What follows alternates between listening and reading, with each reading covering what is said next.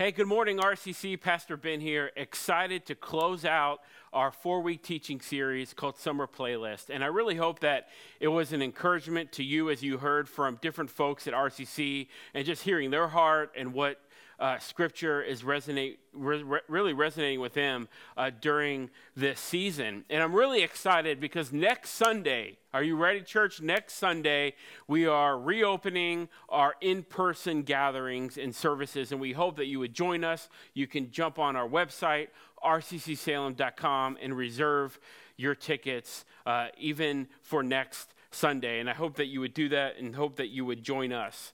Uh, I have the pleasure of talking about a text that I've really been reading and just um, uh, sifting through during this quarantine season. And that's Psalm 23. And I would encourage you, if you have your Bibles or uh, if you have the Bible app, turn with me to Psalm chapter 23. You know, before uh, we even knew what COVID 19 was, and before the pandemic and the shutdown, we had just finished. I know it, it's four, it was four months ago, it seems like forever. We had just finished our mission and vision series. And I want to share with you again what our mission is. It's not, it's just, it's not a play on words or a nice sentiment. It's really our white hot passion. It's why we do what we do. And our mission at RCC is simply this inviting people to journey with Jesus. And you might, you know, hear that for the first time or yet again, and you might think, oh, okay, invitation is for somebody that's not yet part of something. So that, that, that's for new people, right, Ben?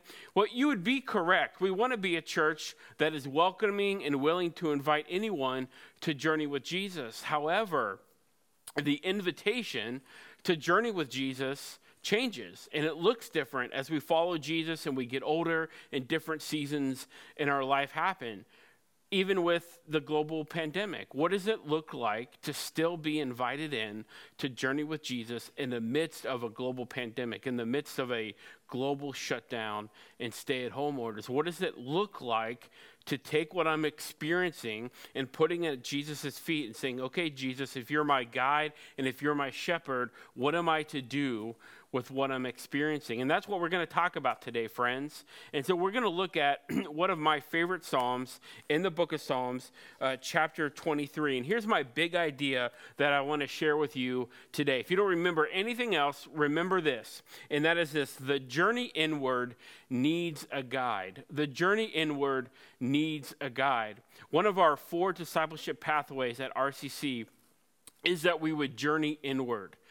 And the reason why behind that is simply this we've communicated who you are becoming is more important than what you're doing.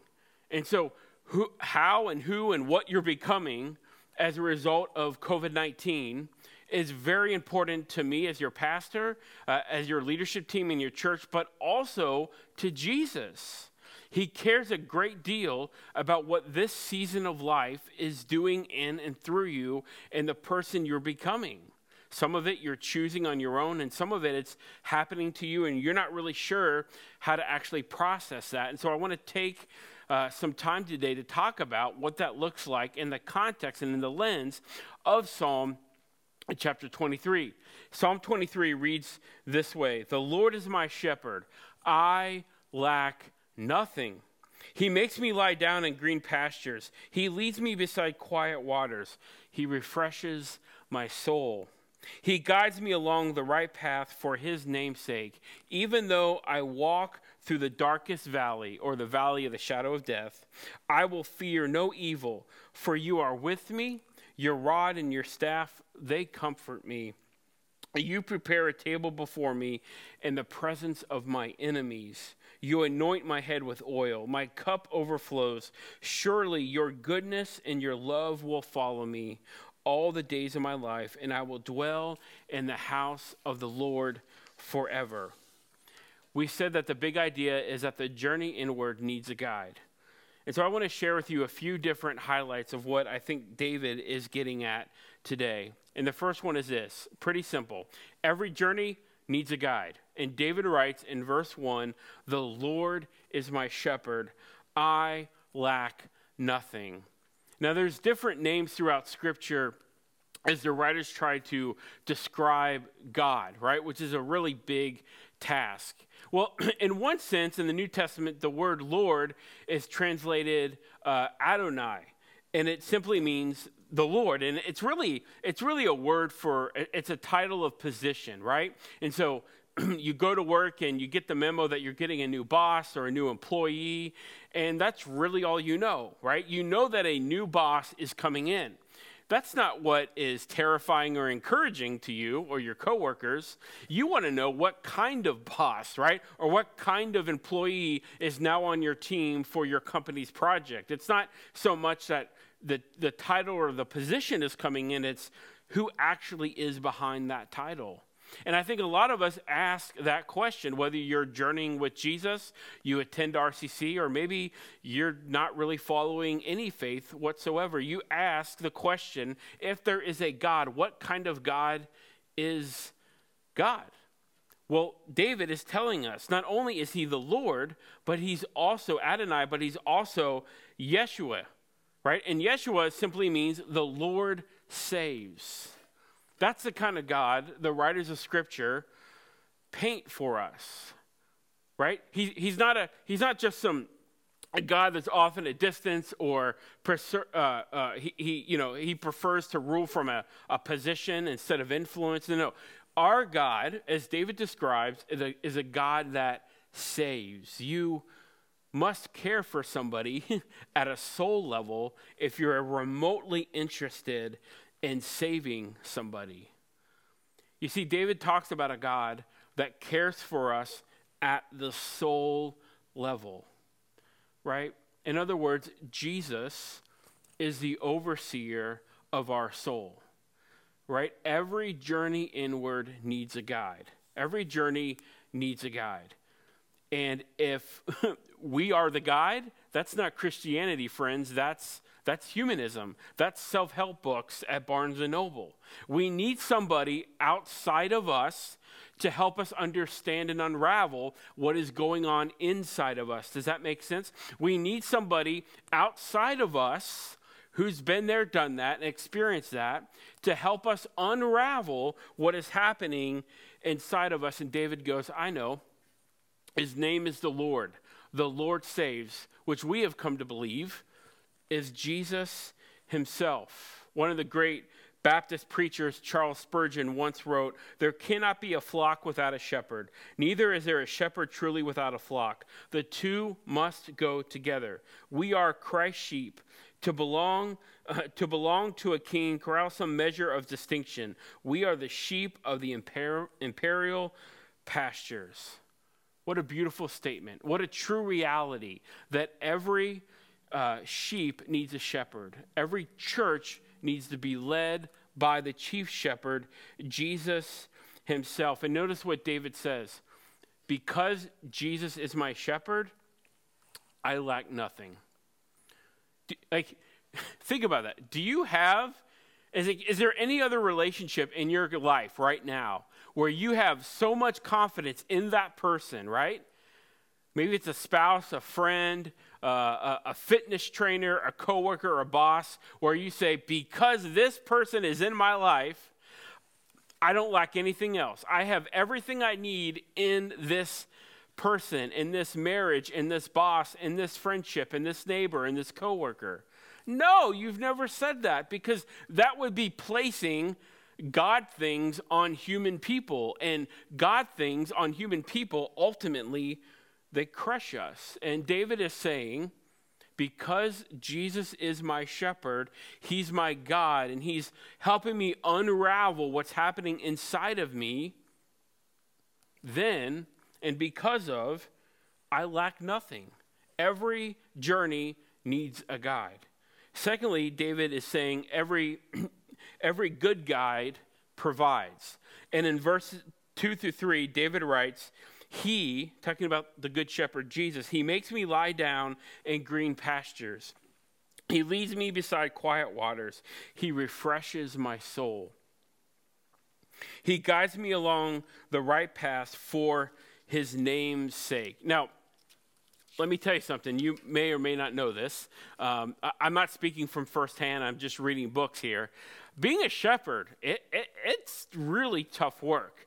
Not only do you have to keep your sheep safe and, I don't know, alive to get from point A to point B, but you have to provide for them.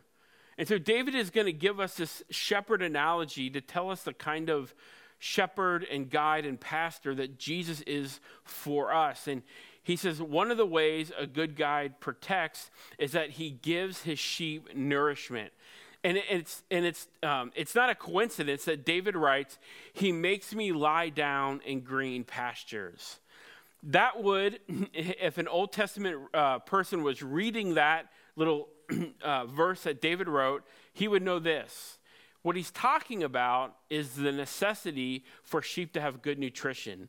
And when a shepherd is looking for good nutrition, he's looking for green, lush pastures for his sheep to eat off of. And for us, that is the Word of God. That is the word of God. And when David says, He makes me lie down in green pastures, when a shepherd would see his sheep eating and then lying down, that, that signified to the shepherd that that sheep is now content. He's full. He, he, he consumed enough nutrition that he would need for the journey. And that's exactly what Jesus does when he gives us his word. It's the invitation to eat off and to be nourished by the word of God. We, we just got out of a, a six week series called Feed Yourself, where we talked about the importance of reading God's word. And then David says, Not only does he give me a pasture to eat from, not only does he give us the word of God to eat from, but he leads me by still waters where I can actually drink from. Now, if you know me, you'll, you'll probably laugh at this, but uh, I, I, scare easily. I mean, if, if I'm in my office, all you have to do is, is, is just sort of peer your head into my office and just yell my name or just strongly whisper my name, and I will freak out. I've always been a jumpy kid, afraid of the dark. I don't do scary movies. It's just not really my thing. And I think David hits the nail on the head when he talks about a sheep being led to quiet, still waters so that the sheep can drink. Because a sheep will not drink if the river or the body of water is raging, right? If it's it crashing against rocks, splashing on their faces, they, they don't feel that it's safe to drink from that river. Are we not the same way, friends? Right? Consider all of the range of emotions you've experienced the past four months while in quarantine. I think that's true of us. I think that's true of our inward journey. When we allow fear and anxiety and guilt and depression, frustration, addictions to technology, uh, self help, alcohol, all of these things we're doing to try to get us through uh, pre COVID to post COVID right? They startle us on the inside. And when we're afraid, if we're honest, because why not? David is, we're not willing to drink from streams of living water. And what David is linking, the, the analogy to, to water here, as grass is to God's word, water is to the spirit of God. Oftentimes, we as Christians do not have a settled spirit because we're allowing life, the things around us, and our emotions to dominate us. And while the gift of God's word, why the Bible is a gift in that it gives us nourishment for us to uh, rest well, the Holy Spirit is also a gift that we might actually live in peace. notice Isaiah 32 17. The work of righteousness will be peace. The effect of righteousness is quietness and assurance forever. What is the work of righteousness, right? That's a beautiful way to say Jesus on the cross, dying for our sins and our attempts at goodness. Thinking church attendance, reading the Bible, giving, all the right things will somehow keep us in favor with God. We know that our sin cost Jesus his life, but we often don't talk about that our goodness and our attempts at morality also cost Jesus his life. And when you come to terms with that I can be bad and good in the presence of love, and Jesus still wants to follow me, that gives us assurance. That actually gives us peace. That's what Isaiah is talking about the effect of righteousness, and that I can be both good and bad in this thing called life as I'm wrestling through COVID 19 and quarantine and all my emotions. I can be both bad and good in the presence of love. And here's what that does to a person Isaiah tells us it helps us to be quiet and assured. I, I don't know how much you uh, live online, but quiet and assured are not two words that I would use to describe everything that's happened in our world, in our country, at least online. This is why David says Jesus is a good guide. He's outside of us, helping us unravel what's going on inside of us. And admittedly, all of us, including myself, we've all lost our cool in person and online over these last four months. And this is an invitation in your journey with Jesus to get back to reading the Word of God and to be quiet and still enough for His Spirit to calm yours. Psalm 37 3 says, Dwell in the land and feed on His faithfulness. Dwell in the land and feed on His faithfulness. In other words, create margin in your life. Remind yourself, right, of the faithfulness of God. And if you have a hard time reminding yourself of how God's been faithful to you, focus on the cross. If you can't think of anything currently, focus on the cross and his faithfulness to die for you on your behalf uh, for your sin and your goodness. If you can't think of anything else, focus on the cross. And David talks about this idea that when sheep eat well and drink well, they feel held together by the love of God or by their shepherd. And I want you to practice that this week. Take some time to read Psalm 23 or get out of the house, go for a walk, go for a run, listen to some worship music. Find ways to remind yourself of the goodness of God, the faithfulness of God, so that you might quiet your spirit and again reassure yourself of the gift of your salvation, that you can be both bad and good in the presence of love. Every good guide, every, every journey needs a good guide, and every good guide, right? offers provision. He provides for their sheep. Thirdly, a good guide protects his sheep. In Psalm 23, verse 4, the writer says, Even though I walk through the darkest valley, or maybe your translation says, the valley of the shadow of darkness, I will feel, fear no evil, for you are with me. Your rod and staff, they comfort me. Uh, this is one of my favorite verses in the chapter because I love the background of what David is saying. The, the darkest valley, or the valley of the shadow of death, was sort of uh, structured in between Judea and Jerusalem. Uh, if you're familiar with the Bible, Jesus told a lot of stories called parables. And one of the stories he told, I believe it's in Luke uh, chapter 10, it's called the parable of the Good Samaritan, where Jesus says uh, a guy was walking down the road uh, and he got jumped and people robbed him, took the money and left. And then all of these Jewish religious leaders that should have helped their fellow Jew did not. But it was a Samaritan, right, that came alongside this guy, helped him, nursed him back to health, paid for a hotel, put clothes on his back, food in his belly, and took care of this guy. Where did that happen? Though we know that parables are made up stories to, to prove a point, Jesus had a place in mind and it was the valley of the shadow of death.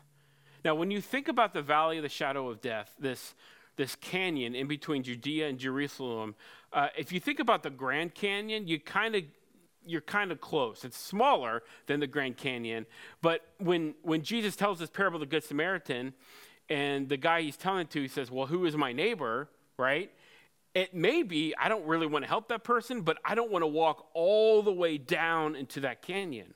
You see, this canyon that David's talking about, it was nicknamed the Bloody Pass or the Bloody Passway because of how deep the canyon was and how many switchbacks there were. It was a great place to rob people, to jump people, to kill people, and to even take their money. Dr. Martin Luther King once talked about this in a speech or a sermon that he gave that he and his wife actually traveled this canyon and he said it was the scariest thing that he had ever experienced in his life.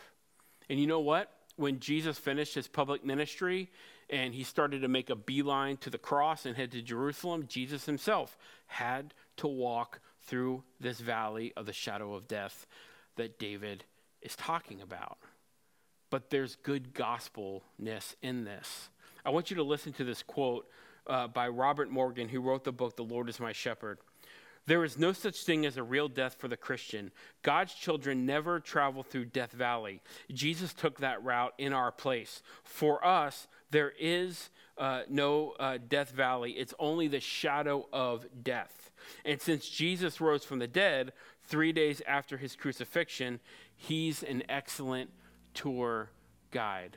You see, the reason why Jesus is the only guy, guide that can lead us through death is because he himself died in our place for our sins and rose again three days later. He's the only one that made it through Death Valley.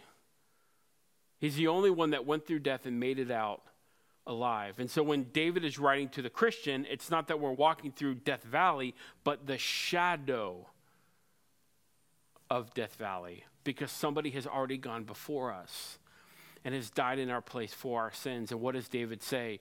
My shepherd, Jesus, has a rod and a staff. What's a rod used for? To beat away any animals or any enemies trying to steal away the sheep. And what is a staff for? A staff with a little hook is for when we try to run off and we get too scared and we get too nervous. A good shepherd takes the staff with the hook, grabs us by the neck, and pulls us back in to remind us you're safest with me.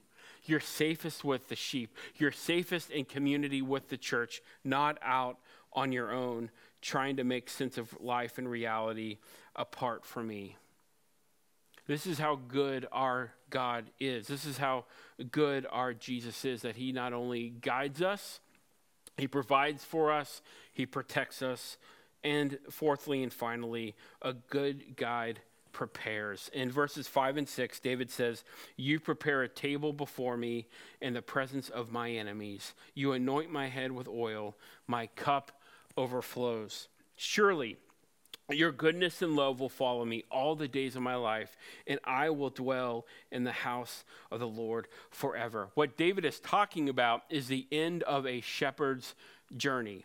And so, what you need to be thinking about when David says he prepares that you prepare a table for me, he's talking about um, an area called the tablelands, or think of uh, multiple plateaus, right? So he gets to the end of the journey, and there's nothing for his sheep. And so, a good shepherd is finding ways to uh, make sure that there's enough grass right? He's working the land, working the soil to provide grass. And not only that, probably with help, he's digging out different parts of the, uh, the plateau or the area that he's in so that he can create wells for his sheep to drink from. Now, think about that for a second. The sheep, like us, are often out of sight, out of mind. We're just like, looking around, wondering, you know, where's God? What's going to happen? And the whole time we're on our journey with Jesus, He's providing and preparing a way for us to eat, to drink, and to sleep well. Right? Without the sheep even fully realizing it. And then David says, You anoint my head with oil. Well, what was oil used for in a shepherd's journey? It was used to heal heal cuts and bruises and scrapes. If, if a shepherd uh, or if a sheep, you know, was attacked by an animal, he started bleeding. Oil was an agent to heal his sheep. You think about that, right? If we're honest, some of us are really busted up in this season. And rightly so. We've never experienced anything like a pandemic. And how good of a God is Jesus? He says he's willing to put oil on us and to cleanse us and to heal us. Right, sort of a head nod to Revelation 21, verse 4, when Jesus uh, it promises us that He will wipe every tear from our eyes. He'll, uh, there will be no more death or mourning or crying or pain, for the old order of things has passed away. Like even at the end of our journey with Jesus, friends, he's still playing restaurant host. He's providing us a way, a way for us to even thrive in this current reality. And here's what I love about how David ends this chapter. He says, Surely goodness and love, or some translations, goodness and mercy will follow me all of the days of my life and I will dwell in the house of the Lord forever. So, goodness and mercy, or goodness and love, same thing, will follow me from this life until I get into heaven. Now, every good shepherd would have sheepdogs, right? So, some, some sort of animal that would herd the sheep. Um, sheep, I don't know if you know this, uh, aren't the brightest uh, tool in the shed. Uh, and so sheepdogs would run alongside these sheep to make sure they fall in line. And if a sheep were to sort of, you know, there goes Bob wandering down the ravine or down the hill, the sheepdogs would go after them and bark at them to make sure the sheep would go up the hill back into the fold. And so David says Jesus is a shepherd like that. He has, you know, for the sake of the analogy, sheepdogs walking alongside his sheep. And, and what are they? What is the metaphor? What is the thing that Jesus uses to keep us in line, right? That sounds very legalistic and very religious. But David says the thing that calls us back, or should call us back, into the fold, back in line with community, back into the church, is Jesus' goodness and his love, his goodness and his mercy. What a beautiful reminder, right? That even when we walk away from the church, we walk away from Jesus, uh, surely this season is hopefully like none we've ever experienced or will ever experience again. And so we're finding ourselves doing things that we didn't think we would do. And yet David reminds us when we f- when we walk away from God down the hill, down the ravine, we're done with church, we're done with Jesus, we're going to do our own thing. Jesus sends his sheepdogs after us. And so maybe, I don't know what your church background is, but maybe you think, okay, here comes the judgment, here comes the condemnation. But what does Jesus use to come after us? When David says, follow all of the days of my life, the word is hunt, right? These sheepdogs hunt down the lost sheep. And so what does Jesus use? He uses his goodness and love or his goodness and mercy to hunt us down to bring us back, to remind us that we're better in community, we're better in the fold, and we're better under the guidance, the provision, and the protection of our good shepherd that Jesus claimed to be in John chapter 10. May you be reminded this weekend that the journey inward needs a guide. And Jesus is a, the good guide that protects us, provides for us, and helps us unwind or unravel what is going on inside of us.